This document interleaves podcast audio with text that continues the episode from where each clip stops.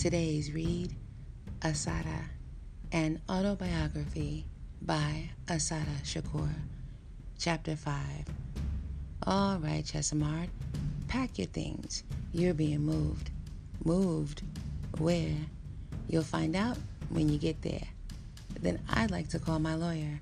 You can call your lawyer when you get where you're going. I kept trying to find out where they were taking me. The continuation of the Jersey trial after the change of venue to Morristown was still a month away. Maybe they were just moving me ahead of time. Maybe they were taking me back to the workhouse. I wasn't too worried, though. Anywhere was better than that basement in the Middlesex County Jail. The sheriff came down with a piece of paper in his hand. Where am I going? I asked him. I have a federal order to produce you, he said, waving the paper around. You are being turned over to the custody of the federal government. What for? I don't know. You'll have to ask the feds. My abrupt transfer from one jail to another, without either notice to my lawyers or explanation to me, was a scenario that would be repeated over and over again during the next few years. After our motion for a change of venue from Middlesex County was granted in October 1973, I was returned to the basement of the Middlesex County Jail where I believed I would remain until the trial resumed in Morris County on January 4th, 1974. Evelyn immediately swung into action, contacting the National Jury Project to explore the level of racism in Morris County and preparing a number of motions she anticipated would have to be made before the Morris County Court. In addition, she was working on the continuous motion to remove me from solitary confinement in the Middlesex County Jail that was then before the New Jersey Federal District Court. The underlying argument of the motion that this kind of confinement destroyed my ability to adequately participate in preparation for my trial had to be supported by psychological data and the opinions of experts. Evelyn was trying to find psychologists and sociologists willing to provide their professional assessments in support of the motion. She was also trying to locate a forensic pathologist, a ballistics expert, a forensic chemist, and other specialists we needed for the trial and trying to raise money to pay them. I was aware that there were two indictments outstanding against me for alleged bank robberies. Evelyn had been told that trials for these charges would follow the trial in Jersey. One of the indictments was for a Bronx bank robbery that occurred in September 1972. I had been indicted for this crime along with Kamau Avon White and others in the federal court, Southern District of New York, located in Foley Square in Lower Manhattan. I knew that Evelyn had made a motion before the Southern District Judge Gagliardi to have the trial, to have that trial postponed until after the termination of the Jersey trial. Having learned that the motion had been granted, I didn't connect the move to New York with the bank robbery trial. I was wrong. The trip was the usual high security, endless procession of cars, and, as usual, I enjoyed the ride.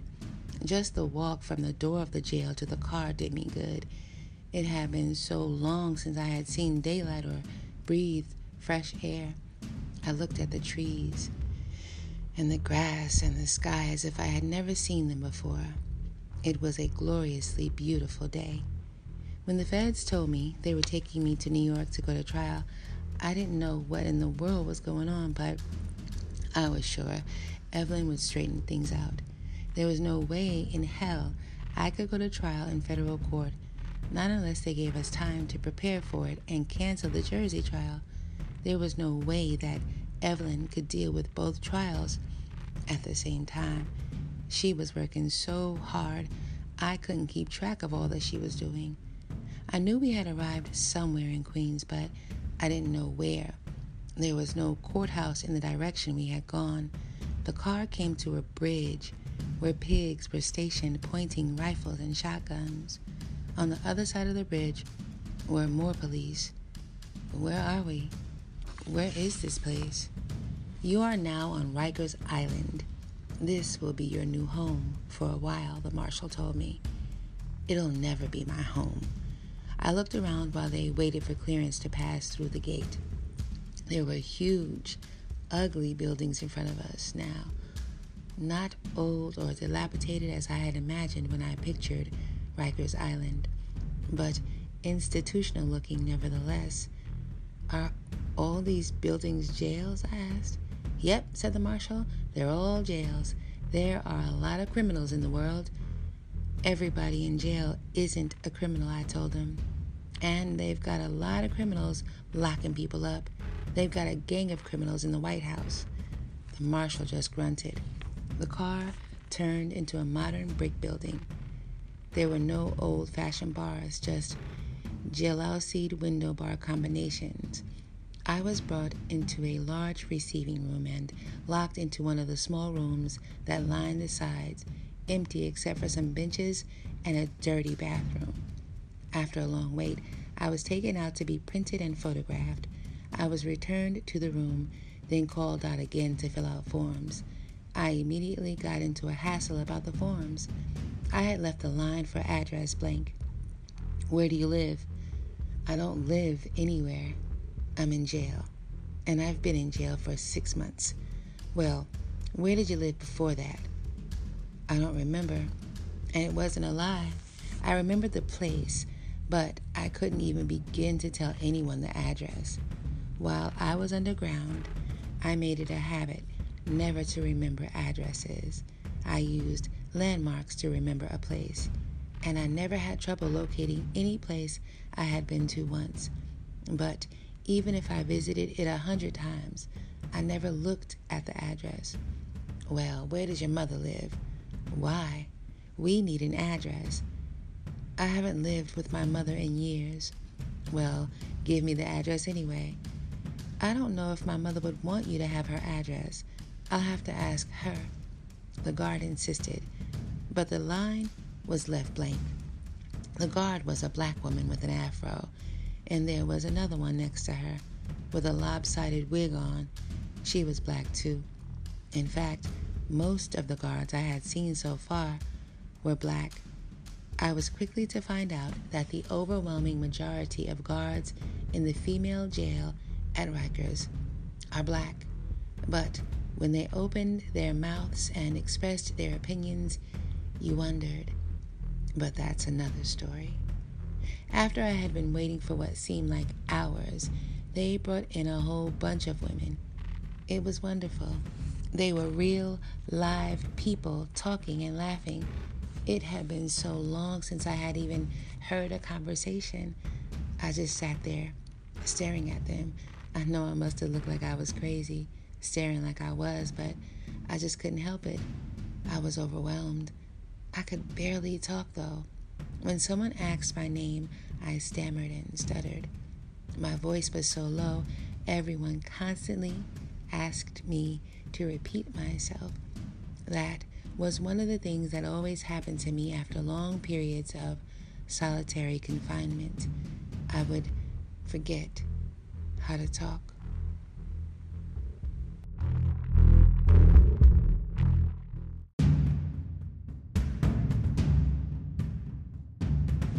The next phase was the strip and search. There were two groups of women those who were returning from court and those who, like me, were new admissions. We were directed to stand in little booths and take off all our clothes. Then we were told to turn around, squat, run our fingers through our hair, lift up our feet, and open our mouths. This was for everybody. The next step was only for the new admissions. They put us in shower stalls without curtains. We were told to take a shower and then were given this stuff which they told us to put in our hair and on our pubic hairs and wash with it. What is this for? I asked. It's for lice and crabs, the guard said. It was humiliating. The last stage was the search. Every woman who came into the building had to go through this process, even if she had been nowhere but to court. Joan Bird and Afeni Shakur had told me about it after they had been bailed out in the Panther 21 trial.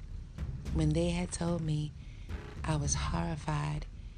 You mean they really put their hands inside you to search you?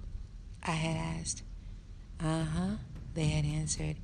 Every woman who has ever been on the rock or in the old house of detention can tell you about it. The women call it getting the finger, or more vulgarly, vulgarly, getting finger fucked. What happens if you refuse? I had asked Afeni. They lock you in the hole, and they don't let you out until you consent to be searched internally. I thought about refusing, but I sure as hell didn't want to be in the hole. I had had enough of solitary. The internal search was as humiliating and disgusting as it sounded. You sit on the edge of this table, and the nurse holds your legs open and sticks a finger in your vagina and moves it around. She has a plastic glove on. Some of them try to put one finger in your vagina and another one up your rectum at the same time. Anyway, I had an instant, mile long attitude. I wanted to punch that nurse clear to oblivion. Afterward, the guards had the nerve to tell me that a mistake had been made and a doctor would have to make a complete examination. I was just too disgusted. He was a filthy looking man who looked more like a Bowery bum than a doctor. He coughed all over me without even covering his mouth, and his fingernails looked like he had spent the last five years in a coal mine. The only good thing was he was quick. He rattled diseases off like he was an auctioneer and asked me if I had had them. Then he gave me a one minute examination took my blood, and that was it. I was kept in the receiving room until long after everyone had left. Then a pleasant enough guard with a scar on her nose and her mouth took me to my cell. We went down a corridor that seemed to be a mile long to a hallway where a guard sat inside a glass cage. Buttons and knobs and lights decorated the cage. It looked like the inside of some kind of spaceship. Open up five, the guard who had brought me said. There was a thumping sound and then a humming sound and then nothing. You can go in your room now. Go where? I asked. Just walk down the hall and the door will open. You'll see it. The hallway was long. When I got to the cell, the light came on. When I went in, the door slid shut behind me. It was something out of a science fiction movie. The long halls, the sliding door, the control panel. Space jail, I said to myself. Inside, there was a cot, a dirty sink, a seatless toilet, and a roll of toilet paper. I was tired and wanted to go to sleep. I'm turning the light out now, a voice said over the microphone. The light went out, but a yellow light stayed on. Turn the little light off, please, I called to the guard. Again, a voice came on over a microphone. The light must stay on. It is there for your own protection. The light stayed on, and I went to sleep. Morning. The doors slid open. Breakfast, ladies, came over the microphone. It was early, but I was anxious to get dressed and look around. The first thing that hit me was the smell. I don't care what jail I've been in, they all stink. They have a smell unlike any smell on earth, like blood and sweat and feet and open sores. And if misery has a smell like misery, the walls of the cell were covered with obscenities and love declarations. Apache loves Carmen, Linda and Lil Bit, India and Rosa, true love, always. From the window, I could see a small paved yard with a with grass growing between the cracks in the pavement, and then another long building. A few women were in the day room, but most stayed in their cells, which were barren except for the toothpaste writing that covered the walls. In prison, toothpaste serves many functions one of which is glue to hang up pictures. A few of the cells were fixed up with pictures from magazines hanging on the walls and a knitted or crocheted afghan on the bed. Clothes in cardboard boxes were on the floor. The women looked evil and ashen. They glanced at me with only vague interest and went about their business. They were all black or Hispanic. I took a shower and spent the rest of the morning walking back and forth. Some of the women were bloated with swollen hands and feet. A few had real strange had a real strange look about them. One sat in a chair, her eyes crusted with sleep, giggling quietly to herself. A group of women sat at a table playing spades. They asked me if I wanted to play, and since I had never heard of the game, volunteered to teach me. It turned it turned out to be like whist, only spades are always trumps. Then it was lock in time again, the second one for the day. The first had come after breakfast. There were two women on either side of me who had been locked in their cells all day. Don't you want to come out? I asked stupidly. They broke up laughing. No, one said. I like it here. When she stopped laughing, she told me she was locked. That meant she was locked into her cell until she was seen by the board. What's the board? I asked. It's the disciplinary board. When you get an infraction, they lock you up until you see the board. Then they let you out? Sometimes, but we're going to PSA. What's that? It's the hole, the bing. This is to Maine where you go before they take you to the board. Then after that, if they think you haven't done enough time down here, they send you to PSA. PSA stands for Punitive Segregation Area. Solitary. You mean you don't stay in this part all the time? No, we're on the sentence side.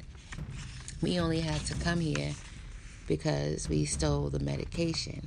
We stole almost everything on the medication truck and drank it. Coke almost OD'd. That's why we're down here. This part is for people who have infractions or for crazy people. Crazy people? Yeah, the one named Coke answered. They've got some real bugs down here. How come you here? I don't know. I got here yesterday and this is where they put me. You got a homicide? A homicide? Yeah, a homicide. You here for murder? I have a homicide case in New Jersey, but I'm here for a bank robbery trial. That's probably why they got you down here, they speculated. They probably gonna move you soon. They asked a million questions. Who'd you kill? I didn't kill anybody. Well, who did they say you killed? A cop? A New Jersey state trooper? Oh shit, you gonna have a hard way to go. You didn't really do it? No. You got a bank robbery too? Did you rob the bank? How much money did you get? I didn't get any money because I didn't rob the bank. Yeah? Then your boyfriend did it and put the blame on you? No, I don't have a boyfriend. Oh, so you like girls funny? They laughed. You're kind of cute. You want to go with me? One of them joked. You ever do time before? No, never. You got any other cases? Yeah, I have another bank robbery. Did you do that one? No. Well, damn, they got you all hooked up, the one called Dolores said. How come they trying to frame you up like that? Because I'm a revolutionary. They say that I'm in the Black Liberation Army. Oh, ah, I know you. You that girl I read about in the papers. Yeah, what's your name? Asada. Assata Shakur. But my slave name is Joanne Chesimard.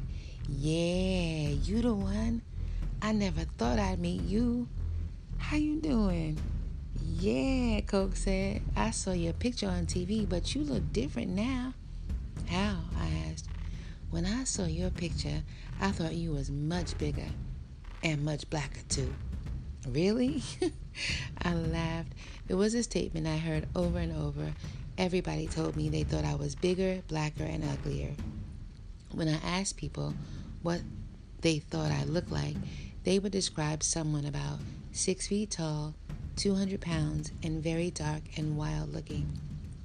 Bad as them papers said you was, I just knew you had to look bad, and here you are. Just a little old thing.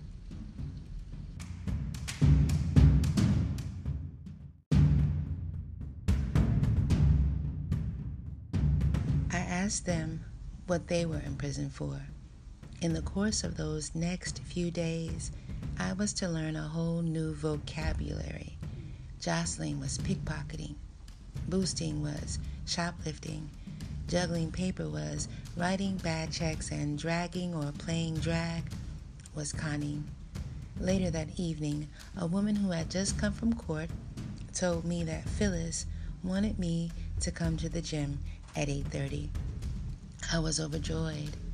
I had heard that Simba was on the rock, but I thought they might move her to make sure we had no chance to be together.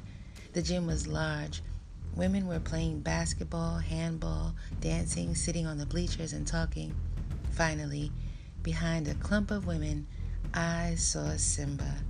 We embraced and both just sat there trying to get out all the words that were in our hearts. So much had happened since we had seen each other. We had been close when we were both members of the Black Panther Party. For a while, we had lived together. She was always a real earthy sister with a heart of gold. She told me about her case, about the other comrades she was in touch with, and then that she was pregnant. Homie was her nickname for her lover, the baby's father, Kakuyan Olubala. He was a beautiful revolutionary brother, and he was murdered by the New York police. Kakuyan and I had gotten to know each other pretty well while we were both at the Harlem branch of the Black Panther Party. He was one of the brothers who, in the days of the Panther Party's lumpen ideology, would be called lumpen.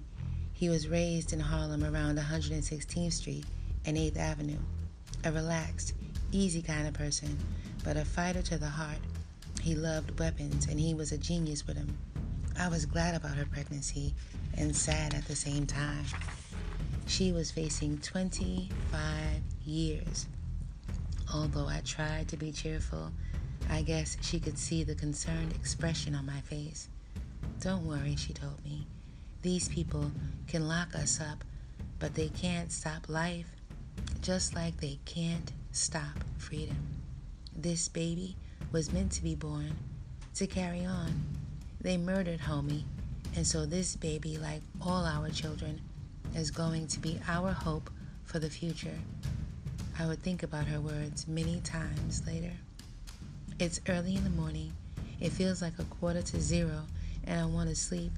I hear my name vaguely over the microphone, something about court. They are calling me for court.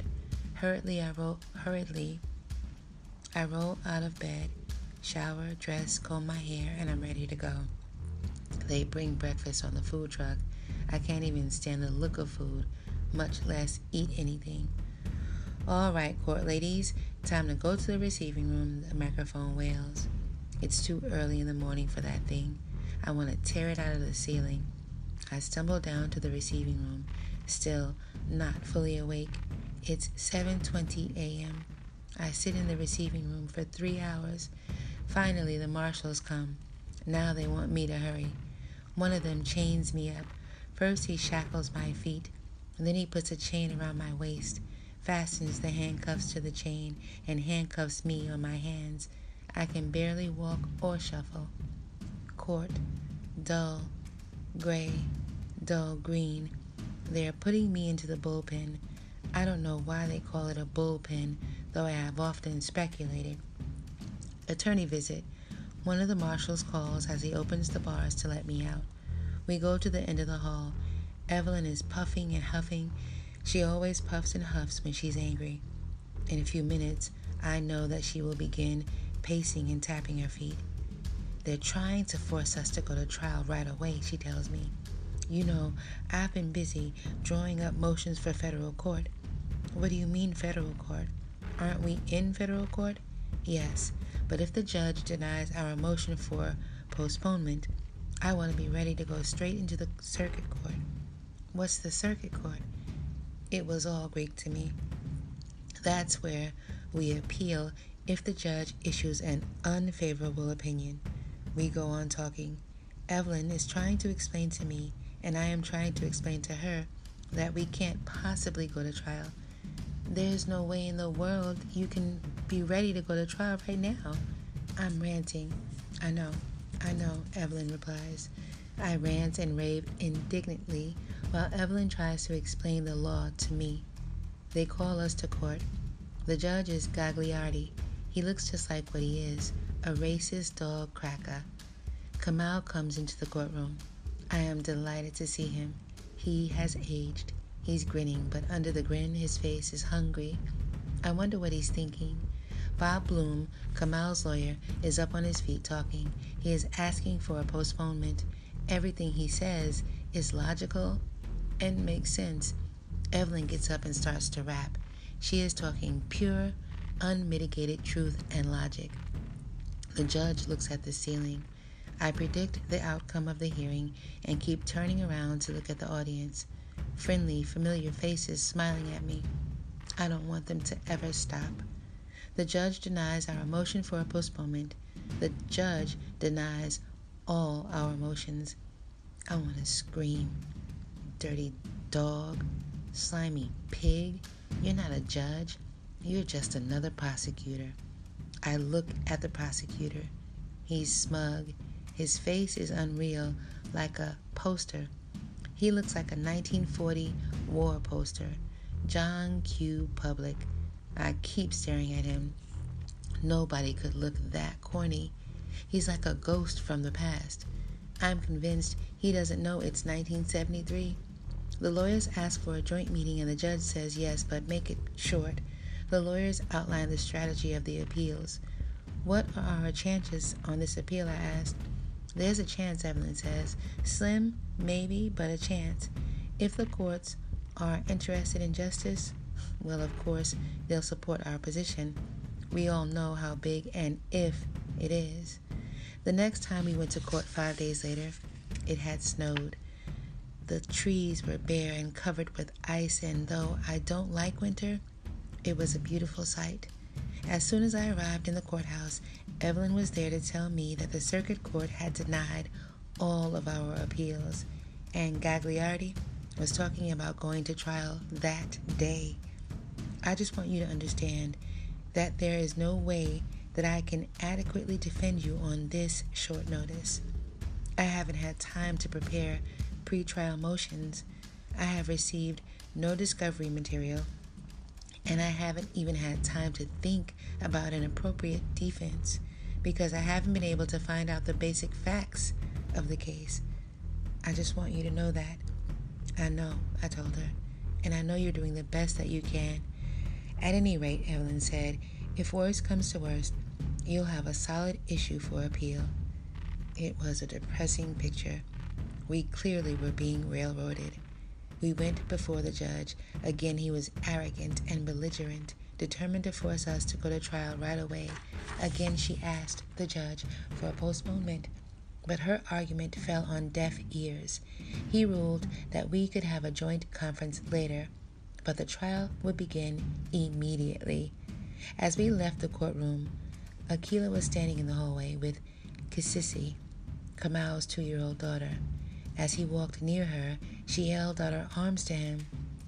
Kamal took about two steps toward her, and the marshals jumped him and began beating him. I jumped on the marshals and tried to pull them off. In an instant, there was one hell of a fight in the hallway. Finally, the marshals drew their guns and forced us to lie down on the floor with our arms spread apart. We lay there while they stomped our backs and kicked us as they handcuffed our hands behind our backs. Akila can tell.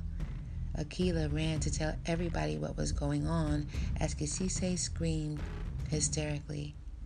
I will never forget the haunting scream of that child as she watched her father being brutally beaten. After the fight, the marshals were vicious and vindictive. They did everything they could to provoke and harass us. Newspapers reported that we had attacked the marshals. Kamal and I decided that we weren't just going to let ourselves be railroaded quietly. This so called trial was such a blatant miscarriage of justice that we weren't even going to participate in it. And we didn't want Evelyn and Bob Bloom to participate in it either. Just sit there and don't say anything, we told them. We'll do the talking. And do the talking we did. At the next court session, Gagliardi asked the lawyers if they were prepared to begin picking the jury. Both of them made statements to the effect that since it was impossible for them to represent us adequately, we had requested that they remain mute. All right then, we'll proceed with you or without you, the judge roared. Bring in the panel. As soon as the jury panel entered the courtroom, Kamau and I began telling them what was going on. We told the jury that he had been appointed by Nixon and that he was persecuting us because of our political beliefs. That he was the same judge who had just given Mitchell and Stans, the Watergate defendants, who did not have one fraction of the valid reasons for an adjournment that we had, an extended postponement. After a while, the judge ordered us removed from the courtroom. Jury selection continued with only the judge and the prosecutor participating. Every so often, the judge would send the marshals back to ask us if we were going to behave. Of course, we would tell the marshals. Once returned to the courtroom, we behaved. Again, we told the jury what was happening and that the judge was trying to railroad us. As soon as we began to talk, the judge ordered us from the court. Whenever we were about to be thrown out, the marshals vied for positions closest to us, for the opportunity for the opportunity to grab us, twist our hands behind our backs, and get their licks in. To avoid being manhandled, as soon as the judge said, Remove the defendants from the courtroom, I would say, The defendant will remove herself. Most of the time it worked. But one day, the marshals were so gung ho, they jumped on me and started brutalizing me in open court. Evelyn jumped up like she was ready to fight and stood between me and them, holding them away with an outstretched hand. She complained to the judge. My arm and hand had not yet fully recovered, and I was still partially paralyzed. Evelyn's remarks made the marshals more vicious. They became so brutal that all of the spectators began to cry out. As the marshals carried me out of the courtroom, the spectators chanted, Railroad, railroad. The judge ordered them removed. As I was being taken downstairs, I could hear the commotion. People were chanting and yelling and screaming. The marshals, I later found out, had beaten some of them. I sat in the bullpen, lost in my thoughts. When they brought a white woman and man down the hallway and put the woman in the cell with me, I looked at her without much interest. Assata, she said, I'm so glad to finally have met you, but I never thought I would this way. I looked at her blankly. My name is Natalie Rosenstein. I was upstairs. I was one of the spectators in the courtroom when they started pushing and shoving and beating people. What? I said. You're kidding. No, we didn't move fast enough, so they arrested us, she said, referring to herself and the white man. What did they charge you with? obstructing justice.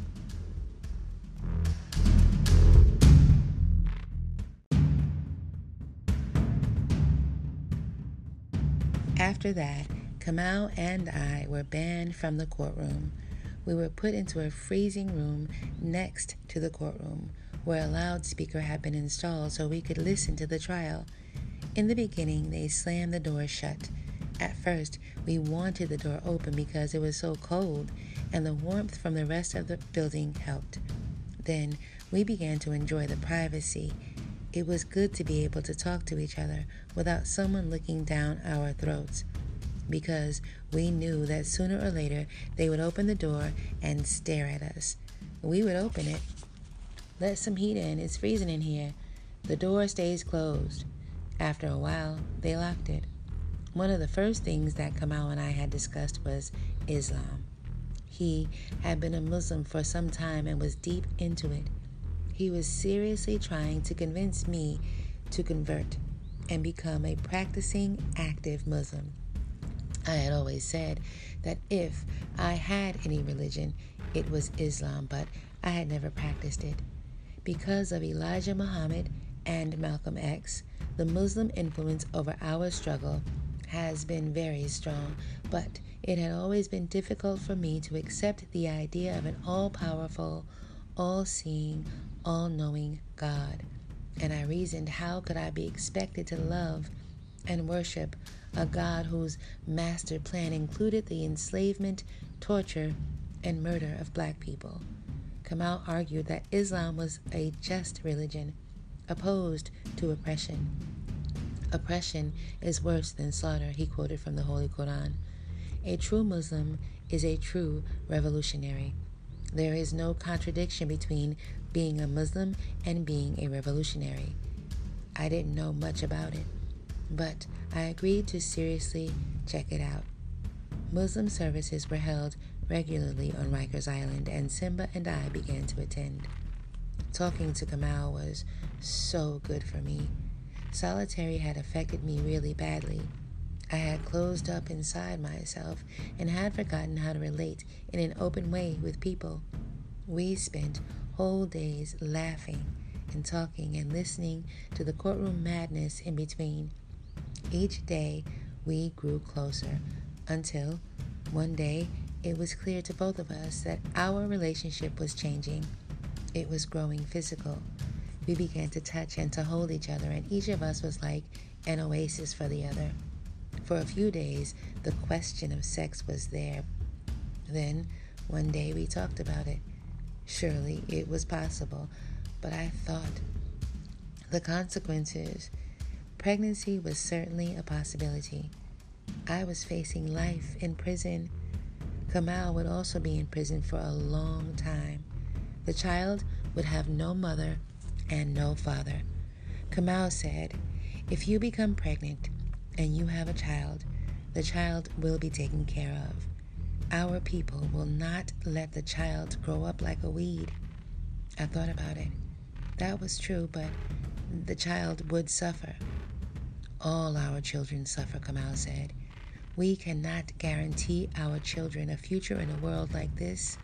Struggling is the only guarantee our children will ever have for a future.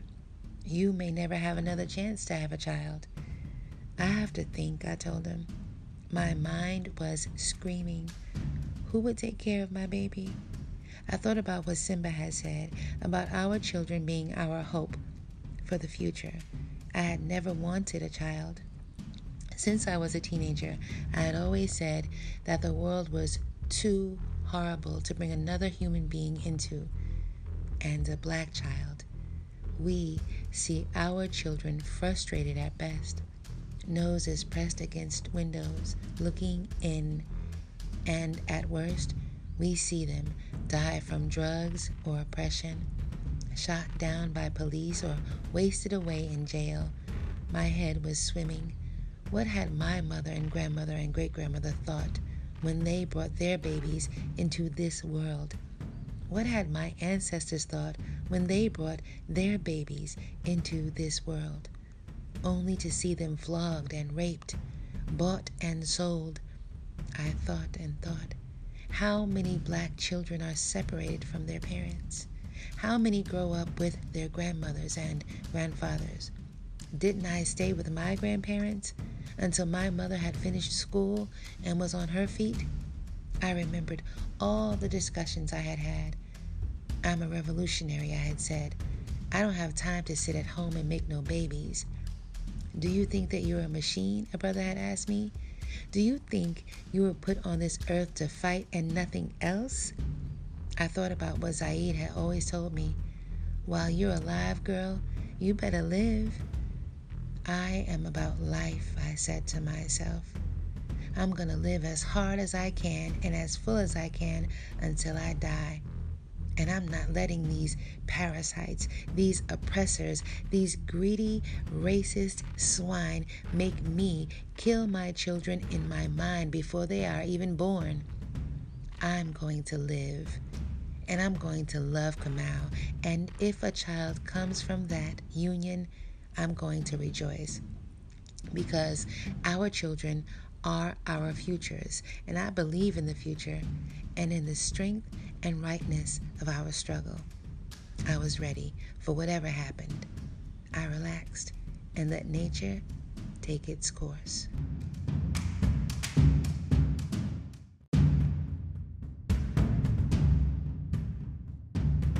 When something important was happening in the courtroom, we listened, but usually whatever was happening droned on in boring chatter that amounted to nothing. Lawyers have the habit of turning 10 words into a 100 and saying nothing more in the process. The trial was like something out of some playwright's imagination. We called it the vaudeville show.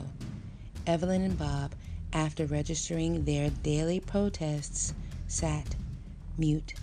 The judge raved and ranted. The pigs barked like vicious dogs. The witnesses, quote unquote, lied like crazy. The jurors, who had been picked solely by the prosecution, looked and listened expressionlessly. There were a couple of black jurors, and although we held little hope we would be acquitted, we placed the microscopic hope we did have in the black jurors.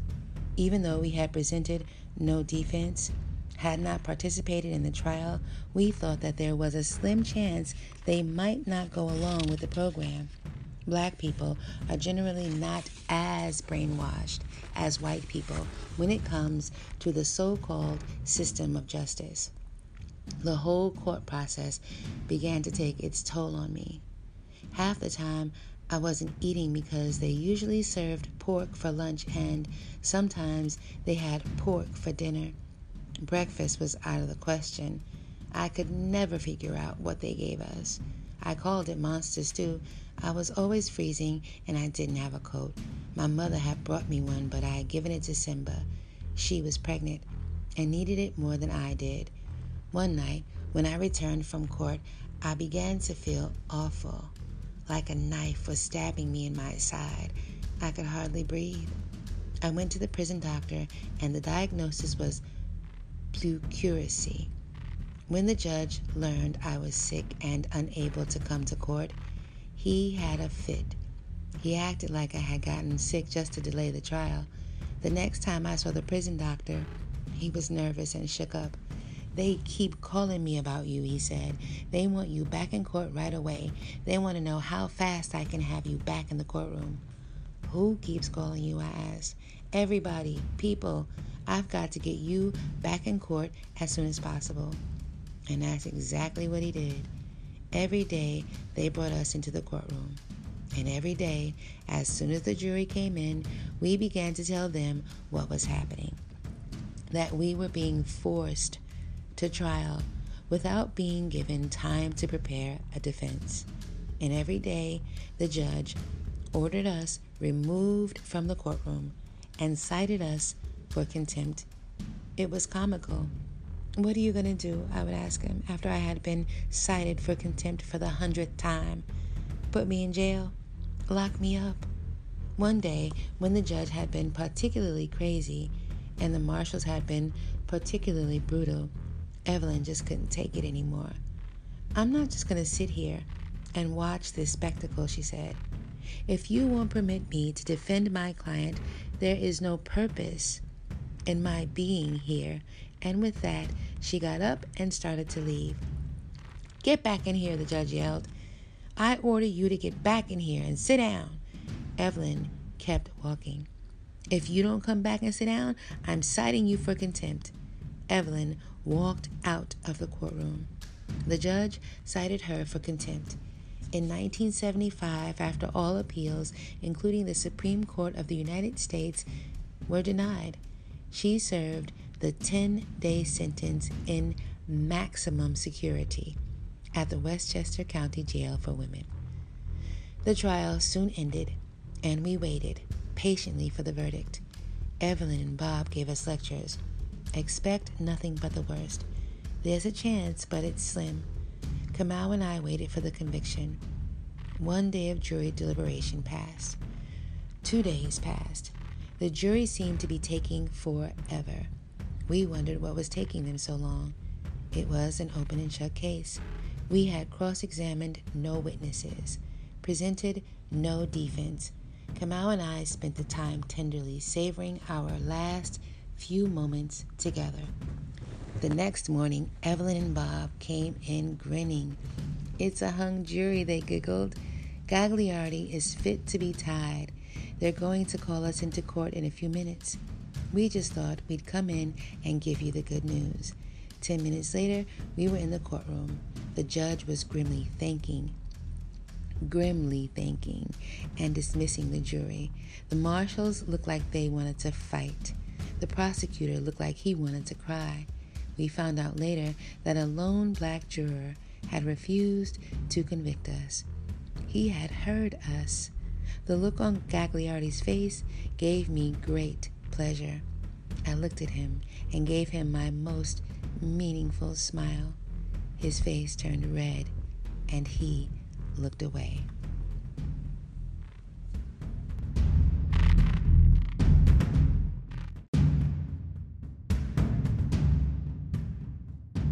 Afterward, we met with the lawyers.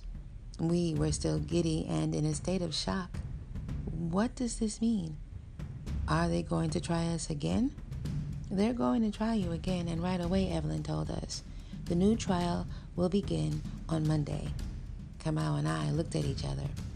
We were sick of this case, but we're ecstatic that we were going to have more time together. Are we going to have the same judge? No, Bob said. They've got to assign a new judge. Evelyn was caught up in our gleeful mood, but, as usual, she was business first. We've got to come up with a trial strategy. Sitting in that courtroom day after day and watching that fiasco enabled us to do one thing. We were able to see and analyze their case. I feel that now we are ready to go to trial. They don't have a case, Bob said. I don't even know how they got an indictment. We know, Kamau and I said. Their case is utterly absurd, Evelyn said. We know, Kamau and I droned again. Their witnesses are as phony as $3 bills, Evelyn said. We know. They don't have one piece of physical evidence, Evelyn ranted. No photographs, no fingerprints, no witnesses, no nothing. We know, Kamau and I chanted in unison. They couldn't possibly have any evidence, I said. We weren't there. Well, I know that, Evelyn said indignantly. Indignantly. That's not the point. Bob and Kamau looked perplexed. Evelyn and I just looked at each other and smiled knowingly. We had found out in New Jersey how evidence could appear out of nowhere and other evidence disappear. Evelyn and I have a very close relationship. We love each other intensely and we get along wonderfully, usually. But when we do argue or disagree, it's awful. We are both outraged that the other one doesn't agree or see our point, and we feel betrayed and furious. And neither of us has the mildest temper in the world. Add to that the tremendous pressure we were both under, and you have the recipe for fireworks.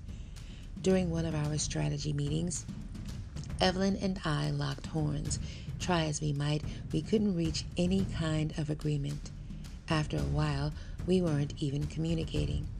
It became a matter of who had the last word and the final decision. I'm the lawyer, she yelled. I know what I'm doing. If you aren't going to listen to me, then what's the point of having me defend you? I'm the client, I yelled back. I'm the one who's going to do the 25 years in prison if you're wrong. What you're saying is that you don't trust me or my judgment, Evelyn said. Our argument went from bad to worse. After a while, we were saying all kinds of things we didn't mean to each other. I don't need this shit, Evelyn stormed. What the hell do I need to defend you for? You haven't got an ounce of sense. You don't have to defend me if you don't want to, I responded. Don't do me any favors. You need all the favors you can get, Evelyn countered. Well, I don't need them from you. I can defend my own damn self as well as you can. I'd like to see you try it. I don't need this mess. I will. I don't need you either. Well, go ahead and defend your stupid self then, Evelyn screamed. I will. After the argument, I was tired and blank. All the tension had been drained out of my body. I was still mad, but I was sorry too.